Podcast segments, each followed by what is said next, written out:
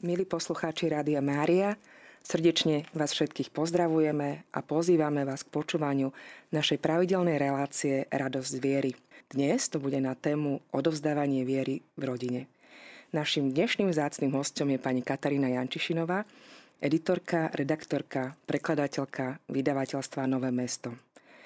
Pani Katarína je zároveň aj autorkou knihy pre deti Mária je prekrásna, o ktorej sa dnes budeme trošku rozprávať. Práve táto kniha môže byť jedným z prostriedkov, ako odovzdávať vieru deťom zo strany svojich rodičov priamo v rodine. Možno ste niektorí z vás aj postreli, že pani Katarína bola zároveň nedávno zvolená na plenárnom zasadnutí biskupov za hovorkyňu konferencie biskupov Slovenska a do svojho úradu nástupy od 1. augusta. Táto voľba bola výnimočná už len preto, že bola zvolená ako prvá žena na tento post. Takže gratulujeme a veľmi sa z toho tešíme. Dobrý deň, vítajte medzi nami. Ďakujem za pozvanie, dobrý deň.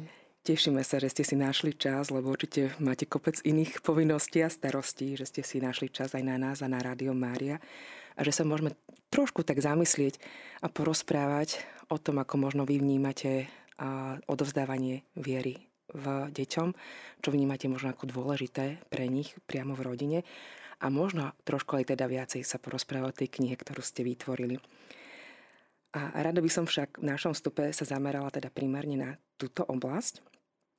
Takže, pani Katka, skôr ako sa dostaneme k tomu, aby ste nám predstavili vašu knihu, a chcela by som sa spýtať, možno tak najskôr osobne na, na vás.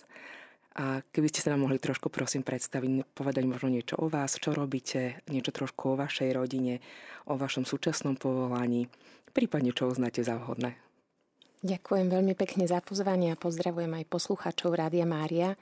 Volám sa teda, ako už bolo povedané, Katarína Jančišinová a som manželka, matka, v profesijnom živote pracujem, ako bolo povedané, ako prekladateľka alebo tlmočnička, takisto redaktorka a Hlavne teda pracujem s knihami vo vydavateľstve Nové mesto a naozaj táto práca ma veľmi baví, veľmi naplňa, lebo vidím, aká je dôležitá, aké je dôležité mm, čítať, aké je dôležité formovať sa aj prostredníctvom kníh a aké je dôležité aj posúvať tieto informácie ďalej, či tým najmenším, alebo aj našim priateľom v okolí starším.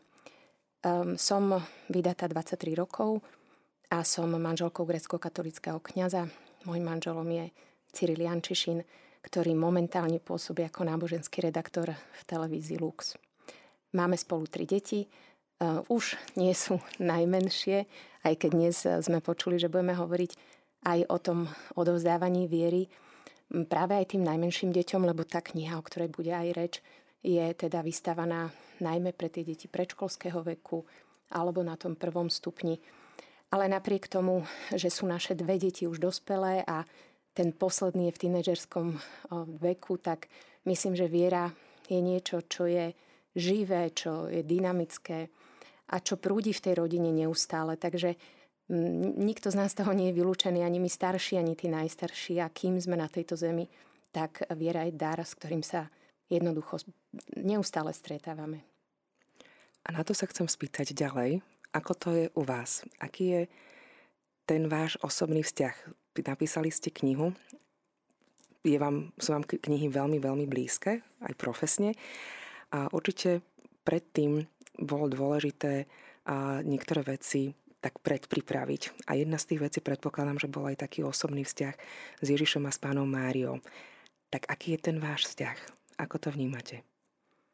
No to je aj osobná, aj nejakým spôsobom náročná otázka, pretože Um, uvedomujem si, že um, tak ako viera som povedala, že je naozaj istým procesom, istým rastom, istou dynamikou, tak aj um, ten vzťah s Ježišom, s pánom Ježišom a s Máriou uh, sú niečím živým, čo sa vyvíja. Je to, je to niečo, čo v mojom prípade zasiali dom môjho života a moji rodičia. A dovolím si povedať, že naozaj to nezačína nejakým vstupom do života, narodením, alebo teda od toho veku, ako si my veľakrát rodičia alebo dospelí myslíme, že mm, to die, až vtedy, keď to dieťa rozumovo začne veci vnímať. Ale ja, so, ja som presvedčená, že, že ten vzťah sa nadobúda už v tom prenatálnom období, vtedy, keď matka, v tomto prípade moja matka a každá jedna z nás, ktorá je aj tou biologickou matkou, tak e, dýcha s tým dieťaťom a ak živí svoj vzťah s Bohom, tak mu ho svojím spôsobom už aj odozdáva. Takže e, je to niečo, čo naozaj nasávame, načerpávame už od toho útlučkého veku a, a rastie to potom postupne s nami priamo umerne veku a určite našej túžbe, poviem, otvoriť sa Bohu, otvoriť sa e, pôsobeniu Ducha Svetého a, a učiť sa spolupracovať s Bohom. Je jasné, že dieťa v tom útlom veku, podobne ako my dospelí a neskôr starší ľudia alebo na sklonku života inak vnímajú svoj, svoj vzťah s Bohom. Ja teda môžem hovoriť za seba ako, ako ženu v tom strednom veku, ako som povedala manželku a matku. Um, spomínam si, že vždy som bola akoby taká očarená, ako dievča, ako dospievajúca um, tým duchovným rozmerom, um, životom s Bohom. A som si veľakrát tak kládla otázku, že či akou cestou chce Boh, aby som kráčala a vždy som tak nejak jasne v srdci cítila, že, že túžim svoj život celý darovať Bohu a napriek tomu patriť aj do manželstva. Žiť v manželstve, žiť v rodine, mať deti. A veľa som sa za to modlila, veľa som prosila, aby som jednak našla toho správneho človeka a jednak, aby som dokázala vytvoriť rodinu, kde by napriek tomu, že teda, alebo práve možno vďaka tomu by som skôr povedala, že na tej e, ľudskej láske, pretože Boh volá do manželstva ľudí a chce, aby tá ľudská láska rástla a bola v plnosti a aby na tejto ľudskej láske vyrastala aj, naš, aj naša taká nadprirodzenosť, duchovnosť, ktorá sa môže umocňovať práve osobným vzťahom s Bohom a k tomu samozrejme je, je, je ideálne, je, je dobré, ak sú dvaja. Ak sa táto nadprirodzená láska, vystavaná na tej ľudskej láske, stáva akoby vzájomnou medzi manželmi. A až do takej miery obdarovania sa, že Boh je prítomný uprostred tej rodiny. Tak to bol taký môj, si spomínam, dievčenský sen a veľmi za to Bohu vďačím, že, že sa naplnil, že mám tú možnosť žiť v takejto rodine, hoci možno si môžeme úplne spokojne povedať, že naozaj žiadna ideálna rodina neexistuje. Hovorí to aj pápež František, že nemajme predstavu jedni o druhých, že máme niekto nejakú dokonalosť, lebo tá, tá ani nie je dobrá, ani, ani, ani taká rodina nie je. Ale celý náš život má byť takou snahou o rast v láske. Pretože verím, že práve tá láska nás vedie bližšie k Bohu a vedie nás k nemu, k jedinému, ktorý je, ktorý je dokonalý. Takže pre mňa skôr toto je cesta približovania sa k Ježišovi, um, napodobňovať ho v postoji lásky, príjmania samozrejme ťažkosti v mojom živote a neustáleho začínania od znovu.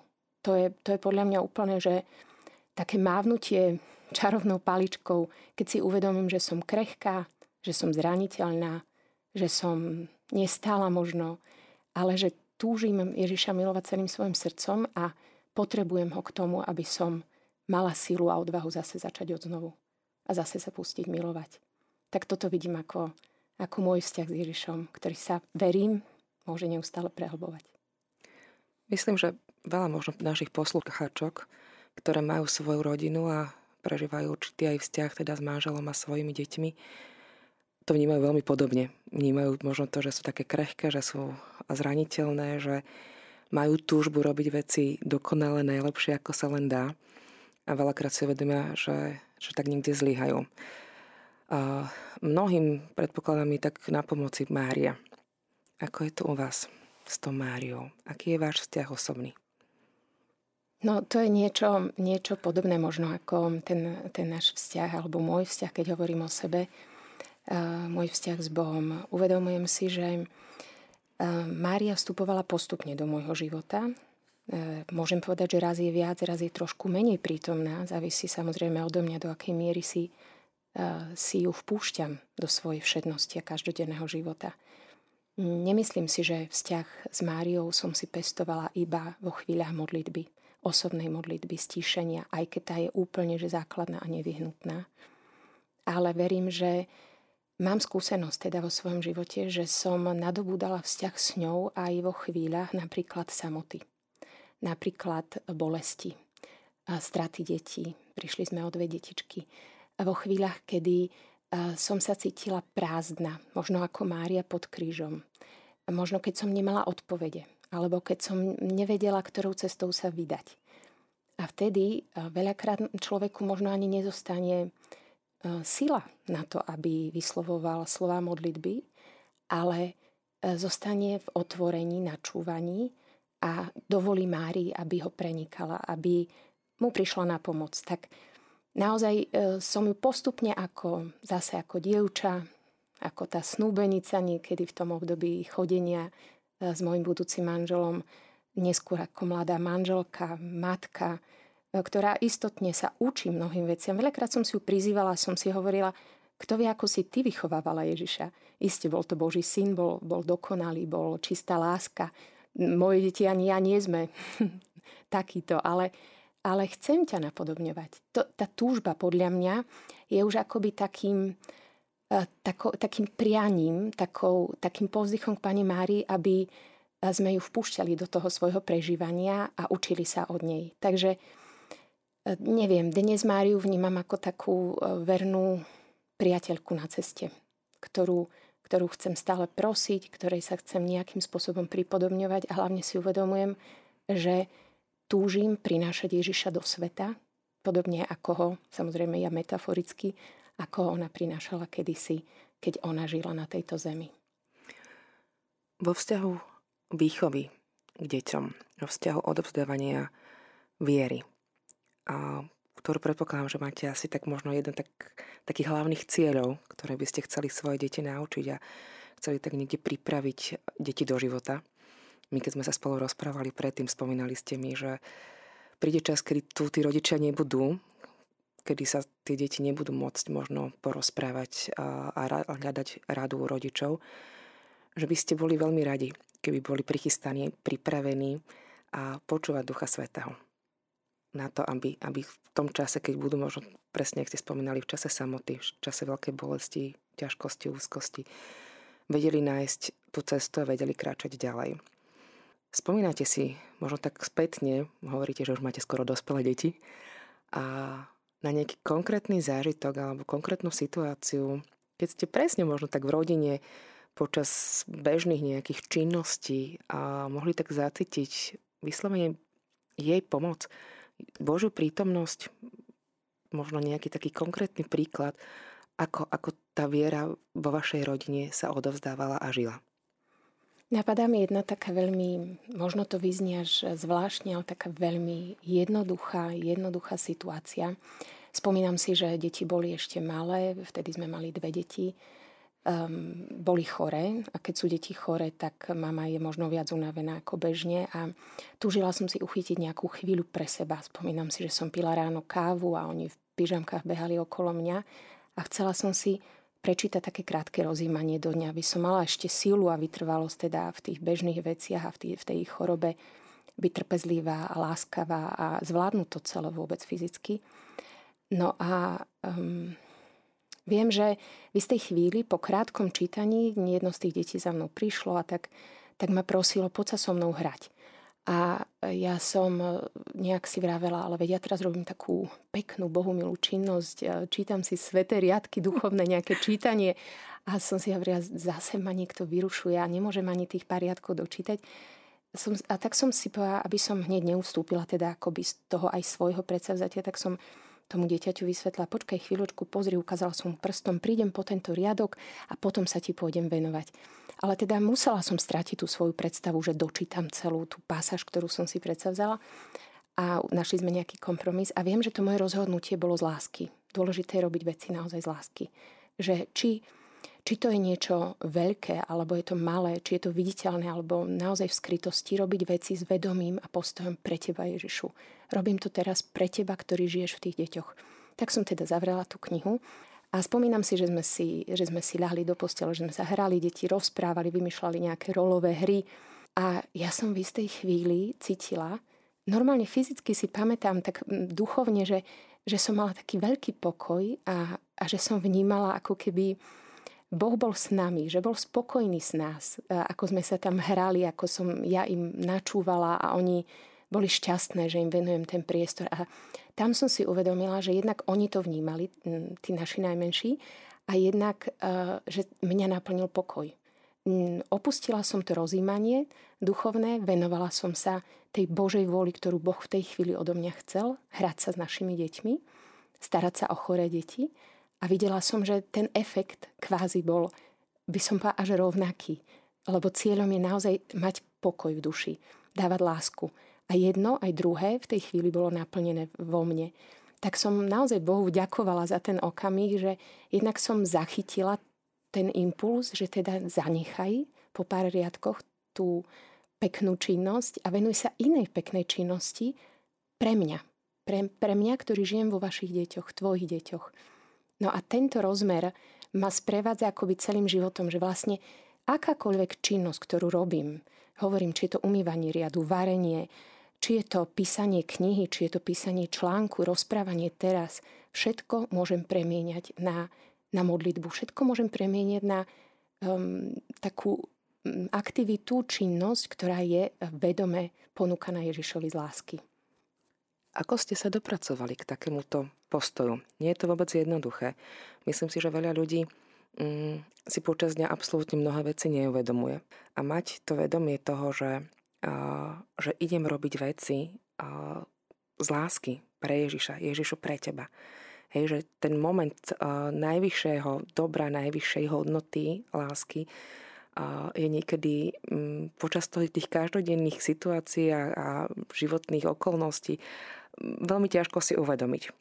Predpokladám, že to tiež možno bol u vás proces takého nejakého rastu, toho, že ako, ako to vo vás vni- tak dozrievalo, tento postoj.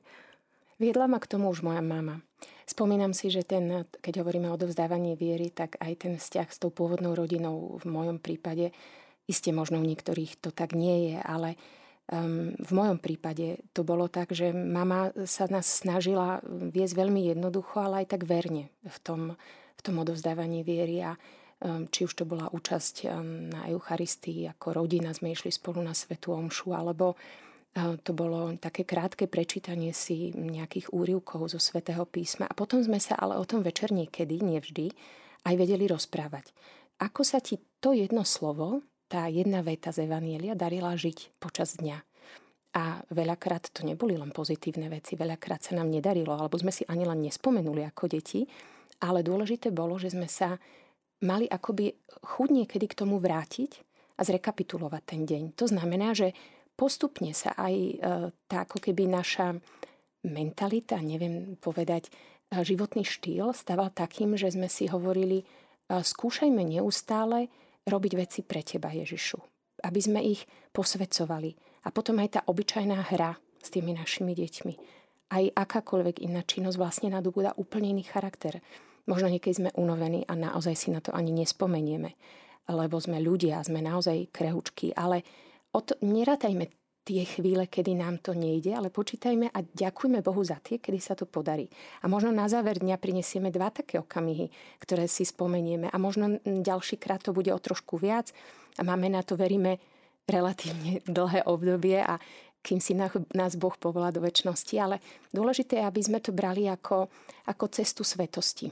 A tu vďačím isto svojej mame, aj, aj mojej rodine, ale aj spoločenstvu, v ktorom som vyrastala a, a cítila som, že mi pomáha v tom raste, v láske. Aké to bolo spoločenstvo, ak sa môžem spýtať? E, vždy som patrila a aj patrím dodnes k hnutiu Fokoláre, ktorého zakladateľkou je Kiera Lubichová a bola to naozaj pre mňa taká veľmi inšpirujúca cesta a je dodnes, pretože ma jednak e, učí byť zakorenenou v Bohu, v cez Máriu, ale zároveň ma učí otvárať sa druhým ľuďom. To znamená nezostať akoby spokojná s tou svojou vlastnou cestou svetosti, ale túžiť, eh, aby tí, ktorí sú vedľa mňa, sa tiež dostali k Bohu. Alebo poviem, hm, dostali k Bohu. Áno, milovať ich tak nezištne, aby v tej nezištnosti lásky našli svoju vlastnú cestu k plnosti, k šťastiu. A verím, že Boh nás všetkých volá k sebe ako svoje deti. Takže je, je to taká cesta naozaj e, spoločná. Je to komunitná spiritualita, kde kde vidím, že funguje taký ten princíp, ktorý aj my sme sa potom s manželom snažili vždy v rodine aplikovať. A teda človek, ktorý je vždy zakorenený v Bohu, to znamená, že pestujeme ten vertikálny rozmer, ja a Boh, a zároveň rozvíjame ten horizontálny rozmer, ja a človek, ten druhý, kto je vedľa mňa. A takýmto spôsobom v tomto naozaj e, vzácnom trojuholníku, v tomto vzťahu, sa snažíme aj my viesť naše deti. Vždycky buď darom pre druhých, vychádzaj zo seba, posluš, počúvaj, nesnaž sa druhého získať na svoju stranu, ale len, len buď pre ňo, buď láskou. Áno, niekedy tá služba bytia je dôležitejšia ako to, že človek, povedzme, ja neviem, urobí akýkoľvek veľký skutok. Že niekedy stačí len byť vedľa toho človeka a tak nejak s ním prežiť určitý kus života alebo kus cesty a len tak s ním cítiť a, a byť. Tak. Vy ste spolu so svojím manželom a svojou rodinou a boli aj, aj určité obdobie v Taliansku. Už ste spomínali to spoločenstvo Fokoláre, ktoré vás vyslovene možno tak vedie životom, ako hovoríte. A priamo práve v Taliansku ste sa spoznali a stretli s jednou knihou, ktorá vás možno nejakým spôsobom oslovila. A pri ktorej, keď ste ju doma čítali, ste si uvedomovali určité veci, ktoré boli možno práve dôležité pri odovzdávaní viery. A možno práve cez spôsob čítania, cez spôsob rozprávania sa o Bohu, cez ilustrácie, ktoré ste tak možno mohli vnímať. Bolo to niečo, čo vás oslovilo. Čo to bolo tak viac konkrétne? Áno, bola to knižka, ktorú teraz v tejto chvíli mám aj pred sebou, aj keď už v slovenskom vydaní. Je to teda kniha, ktorú som potom prepracovala, ale k tomu sa dostaneme. Počas tých našich rokov dokopy sme boli ehm, v rozdielných časových intervaloch, ale boli sme vlastne na dvakrát v Taliansku. Najprv 3 roky, potom 4 roky a vrátili sme sa na Slovensko pred dvoma rokmi. Tak e, pre potreby, ako už bolo spomenuté, e, hnutia Fokoláre, kde sme išli samozrejme so súhlasom a odobrením vladyku nášho biskupa. A je to takisto služba pre církev v týchto spoločenstvách hnutia, ktoré sú teda v rámci katolíckej cirkvi, takže naozaj to bolo len akoby rozvíjanie inej služby pre církev. A v rámci toho nášho pobytu som dostala do rúk knižku o pani Márii, ktorá ma zaujala svojimi ilustráciami a som si hneď vtedy povedala, že túžim túto knižku raz dostať na Slovensko medzi našich malých čitateľov, pretože tie ilustrácie hovoria sami za seba. Naozaj sú veľmi, veľmi nežné, veľmi výpovedné, veľmi takou sú, sú výrazom krásy a podľa mňa, keď je niečo krásne, tak nás to zase prirodzene otvára Bohu.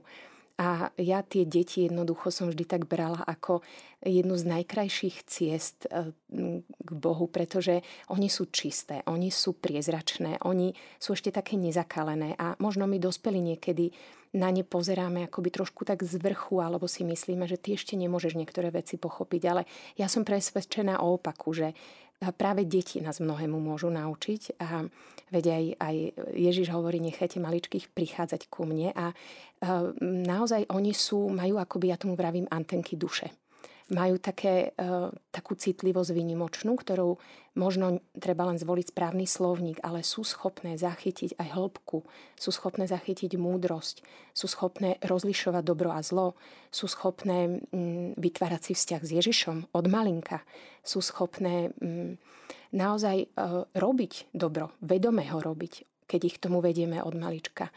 A pri tejto knihe som mala taký pocit, že tie ilustrácie im k tomu môžu dopomôcť. Je teda o pani Márii tá kniha aj v origináli v talianskom jazyku takto bola vystavaná. Bola vystavaná však úplne inak, čo sa týka ilustrácií, zo skupenia týchto ilustrácií a hlavne textov. Bola vytvorená na základe rôznych odkazov, odpovedí a otázok, ktoré tá spomínaná zakladateľka hnutia Fokoláre Kiera Lubichová dávala tým najmenším mm, v hnutí v okoláre detičkám, chlapcom a dievčatám, ktorí sa pýtali na panu Máriu, na vzťah s ňou, na, na život e, pani Márie. Boli tam rôzne listy a fotografie. Ja som tieto veci tak nejak cítila, že by som rada trošku upravila, aby som tú knihu otvorila všetkým deťom a preskúpila som tie ilustrácie tak, aby sa vytvorila jedna línia, aby e, deti na základe tých ilustrácií prechádzali životom pani Márie a doplnila som tie ilustrácie veľmi takým hutným, nezložitým, ale ani nie detinským textom. Mm, ten text nie je obsiahly, niekde je na pár riadkoch, na štyroch, niekde na viacerých.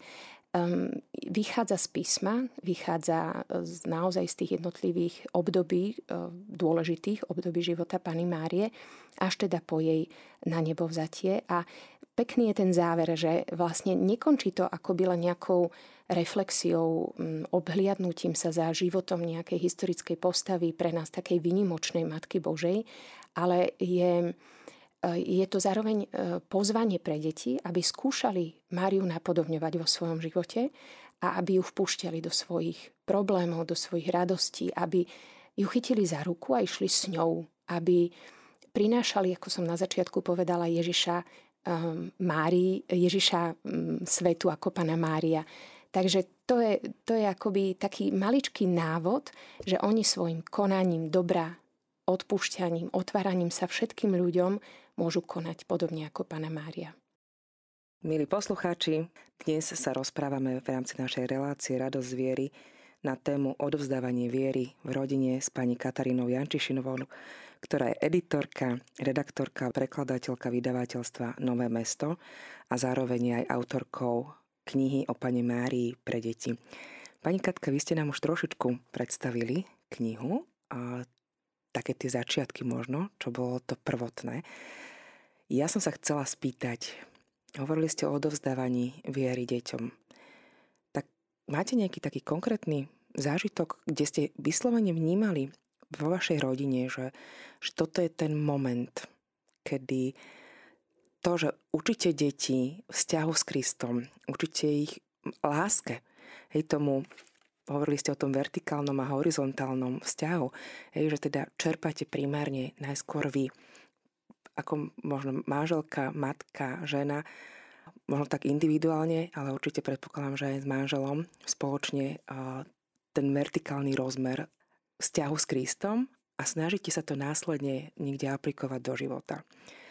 Ja som hnutia Svetlo život, máme to veľmi podobné, ako to máte vy. A vždy ma tak fascinuje, my to máme ako mm, fozozoe, máme znak kríži, kde presne to svetlo dané z hora máme žiť v živote. Čiže inými slovami, ale v podstate to isté a presne ten rozmer dávania lásky ľuďom okolo nás a možno práve v tých situáciách, ktoré určite aj naši poslucháči často zažívajú, že vedia, že majú milovať iných. Ale niekedy to je tak strašne ťažké, keď ste pri niekom, kto vám možno ubližuje, kto vám možno ukriudil, ktorý vám, kto vám možno nejakým spôsobom povedal niečo nepekné, alebo jednoducho ste si nesadli a pritom aj ten človek môže byť veriaci, môže byť nejakým spôsobom tiež veľmi aktívne činný v cirkvi a jednoducho si nesadnete. Hej, a učiť toto deti, že maj aj napriek tomu tú nezištnú lásku, je, myslím si, že dosť také, taká výzva, také náročné. Máte niečo, nejaký taký konkrétny príklad, kedy sa vám to povedzme podarilo, alebo kedy ste si v živote uvedomili, že boli ste s vašim synom, dcerou niekde a niečo sa udialo a museli ste povedzme vtedy nejakým spôsobom zareagovať. Áno, no, myslím, že sa tu spojili také dve roviny, o ktorých ste teraz hovorili. Možno by som najprv reagovala na jednu, potom na druhú. Uh, uvedomujem si, že tá uh, láska, ktorá sa dáva, je u kresťana niečím veľmi prirodzeným. Mala, mala by byť niečím prirodzeným že je to prirodzené vychádzanie zo seba, pretože Kristus tiež robil to isté. Prišiel, aby sa dal, hej, až po tú najvyššiu mieru lásky a to bolo, to bolo hm, to, že dal za nás život. A ja si myslím, že netreba mať strach aj u tých malých detí rozvíjať aj tento rozmer konkrétnej obetavej lásky pre druhých, pretože Neskôr, keď aj príde obdobie dospievania, je prirodzené, že tie deti začnú rebelovať, že si začnú utvárať vlastný názor na život a je dôležité, aby tú vieru si osvojili a zosobnili. Čiže nemôže to byť len niečo prevzaté od rodičov, ale naozaj tú vieru potrebujú neskôr zobrať ako ako aj hovorí pápež Benedikt vo svojej encyklike Boh je láska, že to, že sme kresťanmi, tomu nepredchádzalo niečo bombastické, niečo veľkolepé, nejaká idea, ale osobné stretnutie s osobou, ktorou je Ježiš.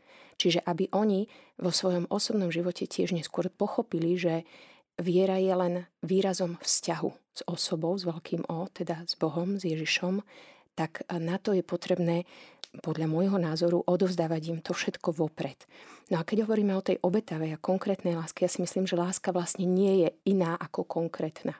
Že láska vždy potrebuje mať konkrétne vyznenie, konkrétny rozmer.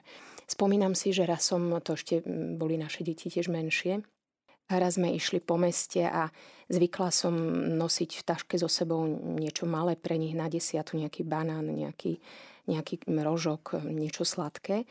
No a v tej chvíli už som nemala po ruke nič, lebo viem, že teda všetko zjedli a išli sme okolo jedného kostola, sedela tam v zime, v chlade jedna, jedna uboha žena, ktorá teda žobrala. A Spomenula som si, že jedno z našich detí dostalo pred nejakým krátkým časom, práve sme stretli jednu známu a dala, jej nejakú, a dala tomu dieťaťu nejakú sladkosť. A tak som ho vyzvala tak jemne, či by sa nechcelo podeliť to dieťa o, s tou žobráčkou o tú sladkosť, ale to dieťa, to naše ego je proste silné aj u detí, aj u nás, tak zareagovalo veľmi spontánne, že nie je to jeho obľúbená sladkosť a nedajú. Skúsila som to tak jemne ešte raz, ale potom som cítila, že mám rešpektovať to dieťa.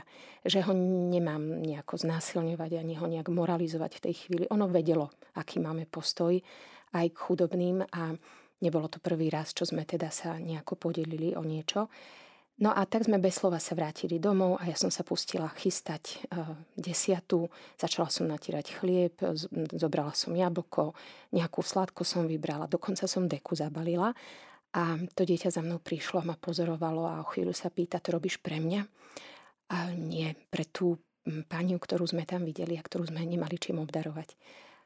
A bola to silná chvíľa, pretože to dieťa zareagovalo veľmi citlivo, veľmi vnímavo a rozbehlo sa zobrať tú svoju sladkosť, pribalilo ju do toho balíčka, obulo sa, išlo so mnou a išli sme teda hľadať tú ženu, bolo smutné, že sme ju už nenašli pred tým kostolom. To naše dieťa sa rozplakalo a bolo to krásne vidieť, ako proste naozaj tá citlivosť na tých posledných, na núdznych sa naozaj dá rozvíjať od mala a aké sú deti vnímavé. Nechcelo to naše dieťa, aby sme sa vrátili domov. Išli sme hľadať tú paniu po meste a naozaj sme ju našli pod mostom. Tak sme ju obdarovali, dali sme jej tú deku a ja myslím, že na tú chvíľu nezabudneme nikdy ani ani ja, ani naše dieťa a zostalo to ako taká konkrétna spomienka na, na to, ako milovať iných. Že sa nikdy nemáme unaviť v láske. Tak to je ten jeden konkrétny rozmer tej obetavosti a tomu, že naozaj k tomu treba viesť deti, aj keď takým láskavým a nenasilným spôsobom.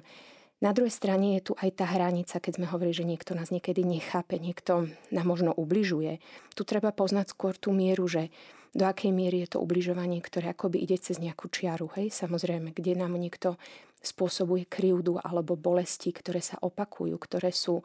Mm, že deti zároveň treba viesť k tomu, aby vedeli povedať aj nie na niektoré veci. Aby mm, vedeli si dať hranicu.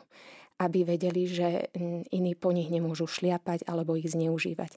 To sú situácie, ktoré sú veľmi dôležité podľa mňa v tej výchove a netreba si ich ako keby pliesť, by som povedala, že Treba ich učiť otvorenosti, obetavosti, takému kresťanskému altruizmu v tomto slova zmysle. Na druhej strane aj mať takú múdrosť, naozaj treba o ňu prosiť, kde vieme tie deti aj viesť k zodpovednosti a aj pomenovať chvíle, ktoré cítia, že možno sú už pre nich cez čiaru. Že mm, si vedia nastaviť zdravé hranice voči iným aby iní ich dobrotu možno mm, niekedy nezneužili. To je ale taká kapitola sama o sebe, len aby sme to ako keby rozdelili, rozlišili. Chcela som sa presne na to spýtať, keď som vás pre chvíľko počúvala, že áno, tá altruistická láska je veľmi dôležitá. Myslím si, že možno aj našim posluchačom napadlo, že dobré, a čo v takých tých situáciách, keď presne vidíte žobračku, žobráka, ktorý evidentne zneužíva využíva to svoje postavenie, kedy to možno také až vydieranie emočné, že možno ste sa aj vystretli tak uh, vo výchove, tým, že už máte tie deti staršie aj, že možno sa tak zamýšľali nad tým, že jednoducho, ale mami, veď sa pozri, hej, tento človek nie je, ne, nepotrebuje možno tú našu pomoc, tak je to o tom, že to využíva, zneužíva. Máte takú skúsenosť? Ja som sa snažila s manželom riešiť tieto situácie a robíme to dodnes tak, že neexistuje akoby patent podľa mňa na niektoré situácie. Nedá sa niečo zašablonovať, mať nejaký vzorec správania. Nám pomáha zastaviť sa a postaviť sa pred Boha. Pretože každý človek je originál, tak ako my, tak aj ten, koho máme pred sebou. A k tomu sme viedli a vedieme aj naše deti. Ty vo svojom vnútri rozlíš, ako túto situáciu budeš riešiť Nemám na to odpovedia. Boh teba postavil do tej situácie. Tebe dal oči, aby si videl tú ženu, toho muža, to dieťa. Máš ty už svoju múdrosť, svoj rozum. Mm, načúvaj hlasu Ducha Svetého svojom vnútri, čo od teba v danej chvíli chce. Možno to je niekedy ten peniaz, možno keď je to niekto, kto, koho vidím, že by to naozaj zneužil na iné nejaké návykové látky, tak skôr je to slovo, je to záujem, je to prihovorenie sa, je to možno vetrovka, ktorú mu podám, je to možno mm, pristavenie sa, pohľadenie.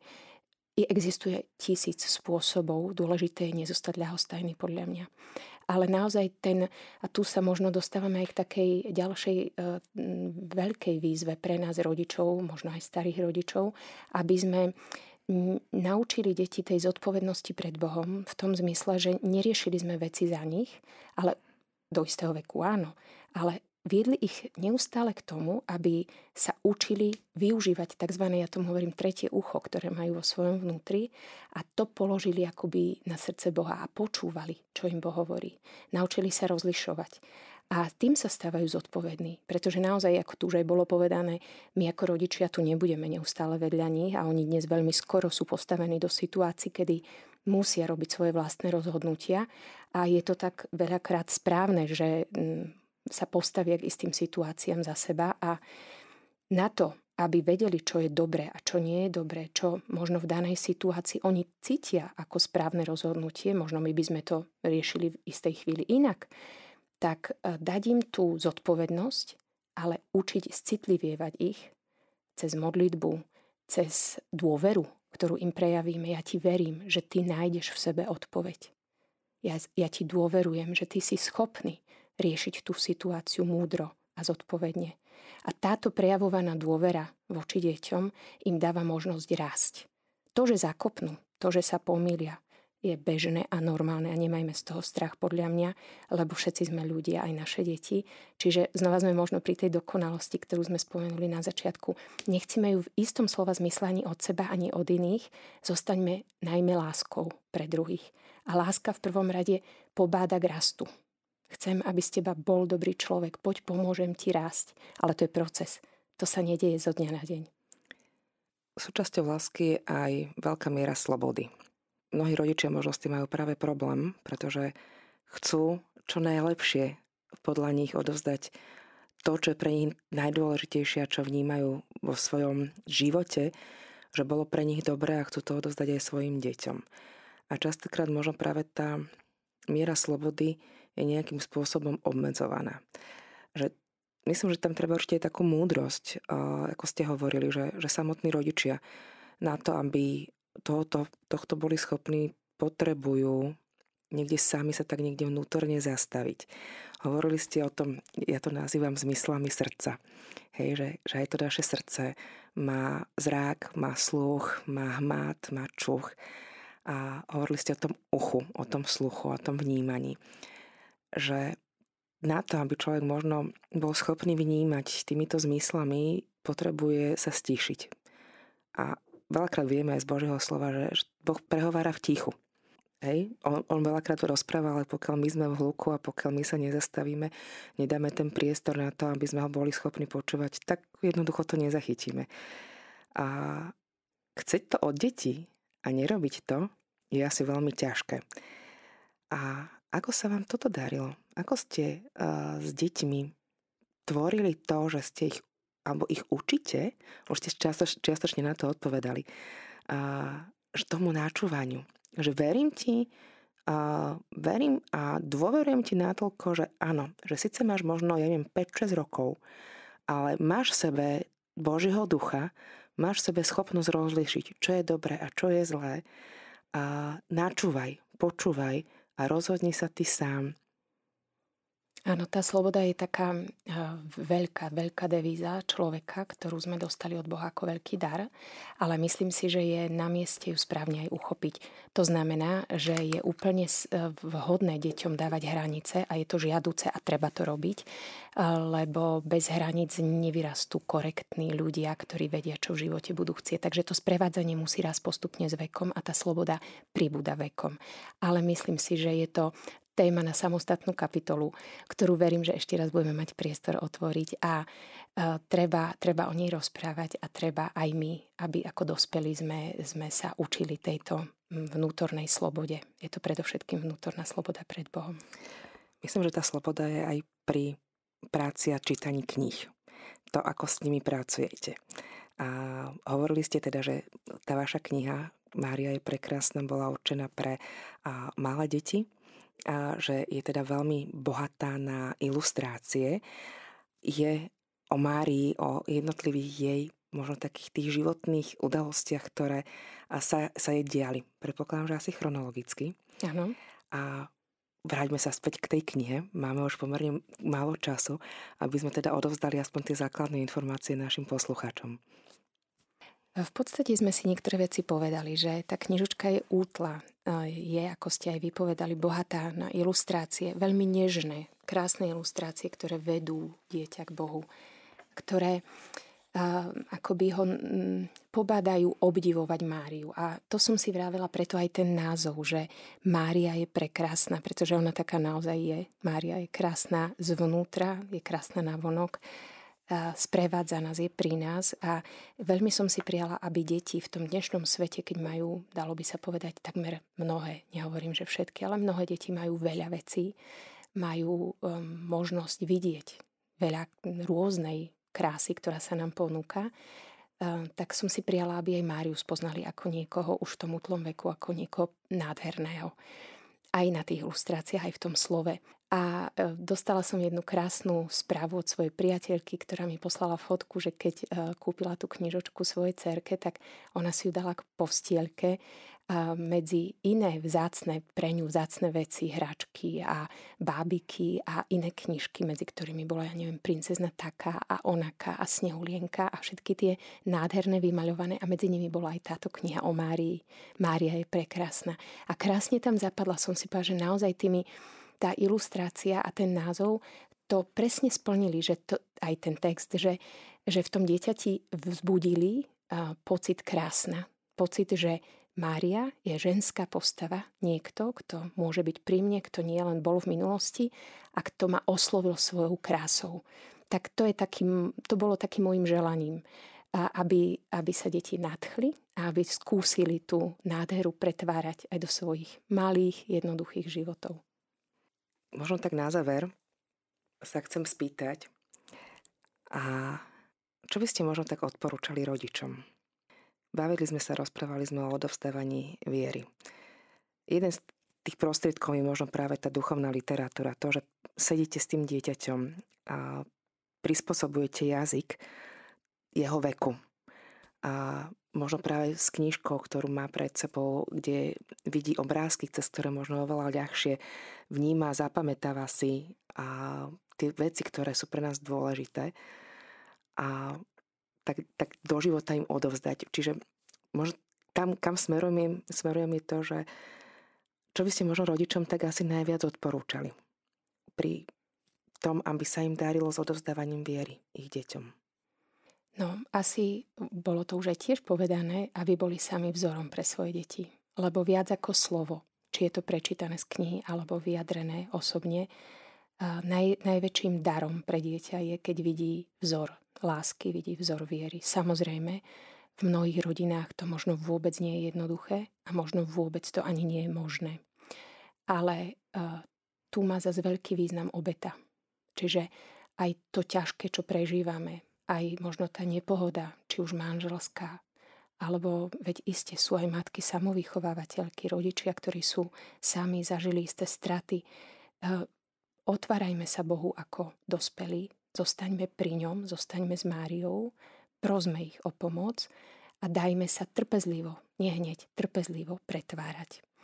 Príjmime svoje vlastné obmedzenia a skúšajme v tejto pokore pred Bohom pristupovať aj k našim deťom, lebo oni naozaj sú schopné. Sú schopné, verme im, dôverujme im a potom odovzdávajme im vieru s radosťou. To je ďalšia vec, ktorú si uvedomujem, že viera nie, nemá byť niečo útrpné. Viera sa nedá zavrieť iba do chrámu, do kostola.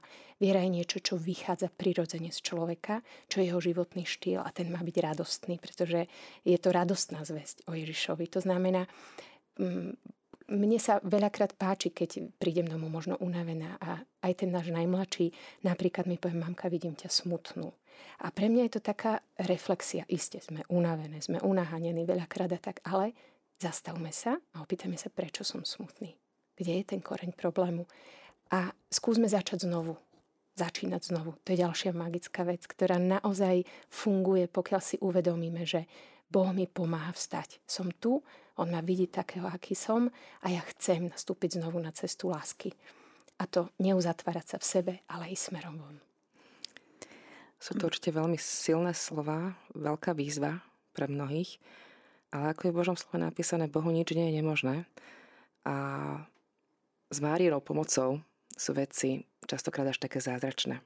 Že určite, keď človek tak niekde odozdáva aj seba samého s tými slabosťami a aj možno tú svoju výchovu a, a učenie detí a to odovzdávanie viery práve do takých jej rúk, a tak môže vidieť to, ako tá viera od tých detí rastie.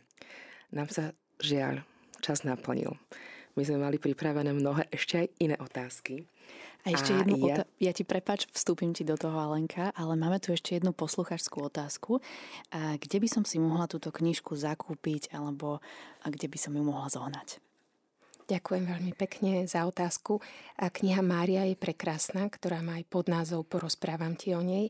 A vyšla vo vydavateľstve Nové mesto, ako už bolo povedané, a dá sa kúpiť aj na našej stránke www.nm.sk, kde máme e-shop kde predávame knihy, ale zároveň myslím, že je dostupná už aj v rôznych predajniach iných, takže ponúkam ju aj touto cestou a aj inou prípadne.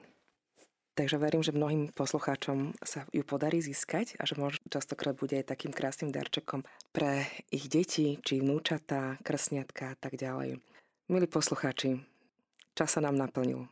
Dnes sme sa rozprávali s pani Katarínou Jančišinovou, ktorá je editorkou, redaktorkou, prekladateľkou vo vydavateľstve Nové mesto a zároveň je autorkou knihy pre najmenších s názvom Mária je prekrásna.